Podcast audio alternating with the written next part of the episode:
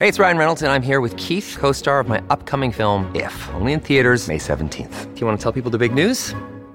All right, I'll do it. Sign up now and you'll get unlimited for $15 a month in six months of Paramount Plus Essential Plan on us. Mintmobile.com slash switch. Upfront payment of $45 equivalent to $15 per month. Unlimited over 40 gigabytes per month. Face lower speeds. Videos at 480p. Active Mint customers by 531.24 get six months of Paramount Plus Essential Plan. Auto renews after six months. Offer ends May 31st, 2024. Separate Paramount Plus registration required. Terms and conditions apply if rated PG. Hello and welcome into Newsmax Daily, your inside source for all things Newsmax. For a Thursday, March 2nd, 2023. Today is World Book Day. It was created back on April 23rd in 1995. You think it would have been created sooner than that, but created by the United Nations Educational, Scientific, and Cultural Organization. You probably ate breakfast already, but today is National Egg McMuffin Day and Dr. Seuss Day. Coming up in a little bit, I'm going to cover a great story involving a children's book, not a Dr. Seuss book, but a children's book and a library. It's also a severe weather day for nearly 50 million Americans as parts of Louisiana, Arkansas, and Texas could see hail, high winds, and record high temperatures. It's all from the same system that brought that heavy snow to California where people are still digging out, so be careful. Also trending today, a Pennsylvania man facing federal charges after he tried to check a suitcase with an explosive device hidden in the lining. 40 year old Mark Muffley charged with possessing an explosive in an airport and possessing or attempting to place an explosive device on an aircraft.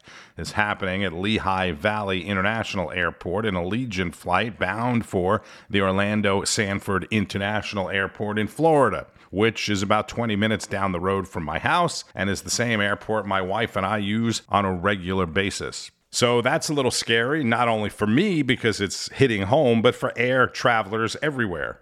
All right, let's go to Washington. Lawmakers and the media digesting Wednesday's testimony of Attorney General Merrick Garland before the Senate Judiciary Committee on Department of Justice oversight and what Republicans say is a lack of transparency, among other things. When I began my tenure as Attorney General, I said it would be my mission to reaffirm the norms that have guided the Justice Department for nearly 50 years. I do, did so because those norms matter now more than ever to our democracy. Garland faced questions on everything from fentanyl to the classified documents, social media companies, the Taylor Swift ticket scandal, but did not answer questions about the criminal investigation into Hunter Biden. I have pledged not to interfere uh, with that investigation, and I uh, have carried through on my pledge. Newsmax Washington correspondent Kilmeny Duchardt was on Capitol Hill. Attorney General Merrick Garland, who's been testifying before the Senate Judiciary Committee, he has continued to maintain that the DOJ is operating without partisan influence. Garland told Republican Senator Chuck Grassley that he maintains his pledge to leave the Hunter Biden case in the hands of the U.S. Attorney in Delaware. Does the Delaware U.S. Attorney lack independent charging authority over certain criminal allegations against the president's son outside of the District of Delaware? Um, he would have to bring, if it's in another district, he would have to bring the case in another district. But as I said, uh, I have promised to ensure that he's able to carry out uh, his investigation and that he be able to run it. And if he uh, uh needs to bring it in another jurisdiction, he will have full authority to do that. On the House side, the Judiciary Committee Chairman Jim Jordan, he sent this letter to Merrick Garland on Tuesday criticizing the Justice Department's refusal to appoint a special counsel when it comes to investigating Hunter Biden. He's requesting documents and communications with employees of the U.S. District Attorney's Office of Delaware by March 15th. That's Newsmax Washington correspondent Kilmeny Duchardt from Capitol Hill, where the other headline is a bipartisan group of senators, including the two from Ohio, introducing the Rail Safety Act of 2023. It's aimed at preventing future derailments like the toxic train disaster going on in East Palestine, Ohio. For more on this, we go to Sean Spicer. One of the six co sponsors of that bill is Ohio Senator J.D. Vance. It's our pleasure to welcome him back to the show. Senator, great to see you. Good to see you, Sean. Thanks for having me. Look, I know you're on the front lines of this tragedy that the citizens of Ohio are dealing with. Um, I, I, just want to get that a, a, how why do you think though that more regulation is the answer to this tragedy in this particular case? Well, I, I, think that first of all, the regulation has to pass a cost-benefit test. And uh, you know, with these things, you want things that increase safety without destroying the rail industry. And I think this legislation strikes the right balance. It's why I'm thrilled to have Senator Hawley and Senator Rubio from the Republican side on this particular legislation. If you think about what we're really trying to solve here, let's just take one issue. So when you had this terrible catastrophe in East Palestine, the firefighters went into this train crash, into this fiery situation, not knowing what was actually on the train to begin with, not knowing that it was filled with hazardous chemicals. So the thing this bill does is actually forces the train companies to label these things appropriately so that local authorities and first responders know what's on them. I, I think that's common sense. It's not the sort of thing that's going to cost a lot of money. What it will do is give local authorities proper notification, and I think that clearly strikes the right balance. I, and I agree with you. I mean, you want the first responders to be able to know what they're dealing with, right? Uh, do you think that you can get support from your House Republican colleagues from the state of Ohio? I, I, think we can. I actually think that this bill is going to have a lot of, of, of bipartisan support. It's going to have Republican support and also uh, some Democratic support as well. So, look, we, we have to do the job of persuading our colleagues. We have to actually make sure that people understand what's in the legislation, why it's important, why it solves the problem. Look, I think there's justifiable concern. You don't want to go after the rail industry unnecessarily. You don't want to overreact to a tragedy uh, that causes problem for the rail industry. But again, I, I think this is something that the rail industry can follow relatively easily, and it's also going to make our railways so much safer. The thing we, we got to point out, Sean, is that we have over a thousand major train accidents in this country every single year. That's after we dumped nearly a trillion dollars into infrastructure. We should be seeing these things go down, and I think some common sense approaches can ensure that happens. Norfolk Southern is the operator of that train. Its CEO, Alan Shaw, has agreed to testify on the derailment before the U.S. Senate Environment and Public Works Committee. This is going to happen now on March 9th. And there is big news on the international front. The UN's nuclear watchdog saying it found uranium near bomb grade levels at a facility in Iran. The International Atomic Energy Agency took samples from the plant that showed uranium particles enriched to 84%. To make a nuclear bomb, particles would need to be at 90% enrichment levels. Chris Salcedo had in depth coverage on his show. Let's bring in our panel. Former Executive Director of Iranian Americans for Liberty and Newsmax columnist Brian Leib, and Senate Chairman of the National Iran Congress and author of Comrade Ayatollah Amir Fakhravar. Welcome to you, gentlemen. Brian, to you first. As part of the Obama Ayatollah nuke deal, uh, Iran's ability to create a nuclear weapon, all of its infrastructure was never destroyed, and Iran is developing nukes now in violation of international law. By the defense officials' own admission, Iran could have made the same bomb in a year, but it would have had the blessings of the USA under the old deal, right? It, it would have been legitimate. Does Team Biden's excuses hold any water? Not only do the do the excuses not hold any water, I mean, I can't keep up with whether we're days away, weeks away, months away from, from the Iranians having enough uh, uranium for a nuclear bomb. You have Biden saying one thing, Blinken saying another thing, Malley saying another thing. Now you have Kahl saying a different thing.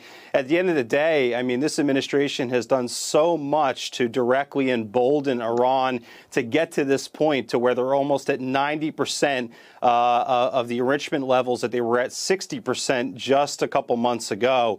Um, so, you know, the Biden administration really needs, I've been saying this for so long now, they need to pivot back to the maximum pressure, maximum sanctions campaign against the world's leading sponsor of terrorism and ice them out once and for all before they do get that nuclear bomb. That is Brian Leib, the former executive director of Iranian Americans for Liberty, on The Chris Salcedo Show, a Newsmax must watch program afternoons at 4 o'clock Eastern. And speaking of the Biden administration, the president is applauding Eli Lilly for capping most of its popular insulin products at $35 per month. I called on the prescription drug companies to bring down the price of insulin to $35 to everyone, not just seniors. And today, Eli Lilly, the largest manufacturer of insulin in the United States of America, agreed to do just that. Eli Lilly, they're afraid of me. But that is good news for the millions of Americans that do need insulin on a regular basis. The president has almost nothing on his calendar today outside of attending the Senate Democratic Caucus luncheon.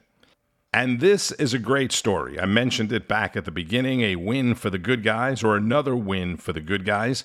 You may have heard about actor and author Kirk Cameron organizing and hosting faith focused, family friendly, patriotic events at public libraries over the last few months. What he says is his direct response to some of the drag queen story hours that have been held in libraries recently. His most recent event was this week in Hendersonville, Tennessee, but it only came after his event was initially denied by the head of that library. Cameron joined American Agenda to discuss it. And Kirk, this isn't the first time that you've had pushbacks uh, from libraries with your intent of having a wholesome family story hour. Uh, I know this even happened last year, but you're continuing to forge ahead. What do you think it is about American society right now that values uh, drag shows for kids in libraries over a faith based book by a, a family loving Christian man? I'm perplexed. Great, great, great question. It just seems so so so upside down and backwards, right? I think I think that's a, a really good question. We could spend an whole hour talking about American society. Uh, number one, uh, we live in a republic. Uh, technically, this is not a pure democracy. Our founders actually said that's one of the very worst forms of government. Uh, another word for uh, pure democracy is mob rule. We live in a free constitutional republic, which means that we are governed by ourselves and those that we choose to represent us. Unfortunately, we're not keeping the republic as um, uh, Benjamin Franklin warned us we must do, and we're handing the republic over for other people with anti American ideas to begin ruling and making the decisions for our society. Hence, drag queens talking to your toddlers uh, in fishnet stockings, teaching them about gender and sexuality. Yeah. The other thing is that this happens on the watch of parents and patriots and concerned Americans, if we don't get off the defense and get on the offense, if we don't stop complaining about culture and begin creating the culture and building the worlds we want for our children, all we've done is created a vacuum for other people with lesser ideas to come in yeah. and destroy our children's hmm. future. Some wise words there from former Growing Pains actor and children's book author Kirk Cameron. Again, that was on American Agenda. If you are not already watching Newsmax TV, you can find it on most major cable systems as well as platforms like Amazon, Roku, and others. If you have AT&T or another provider that doesn't carry Newsmax, call them and demand Newsmax TV. And be sure to get the Newsmax TV app so you can watch all your favorite shows like American Agenda, The Chris Salcedo Show, Spicer and Company, Prime News, and more anywhere, anytime you want. The app is free in the App Store or Google Play.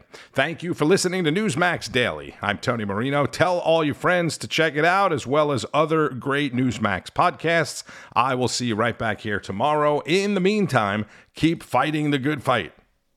News breaks every minute, every day. You need the app, the Newsmax app. Find it free on your smartphone store. Then watch us anytime, anywhere.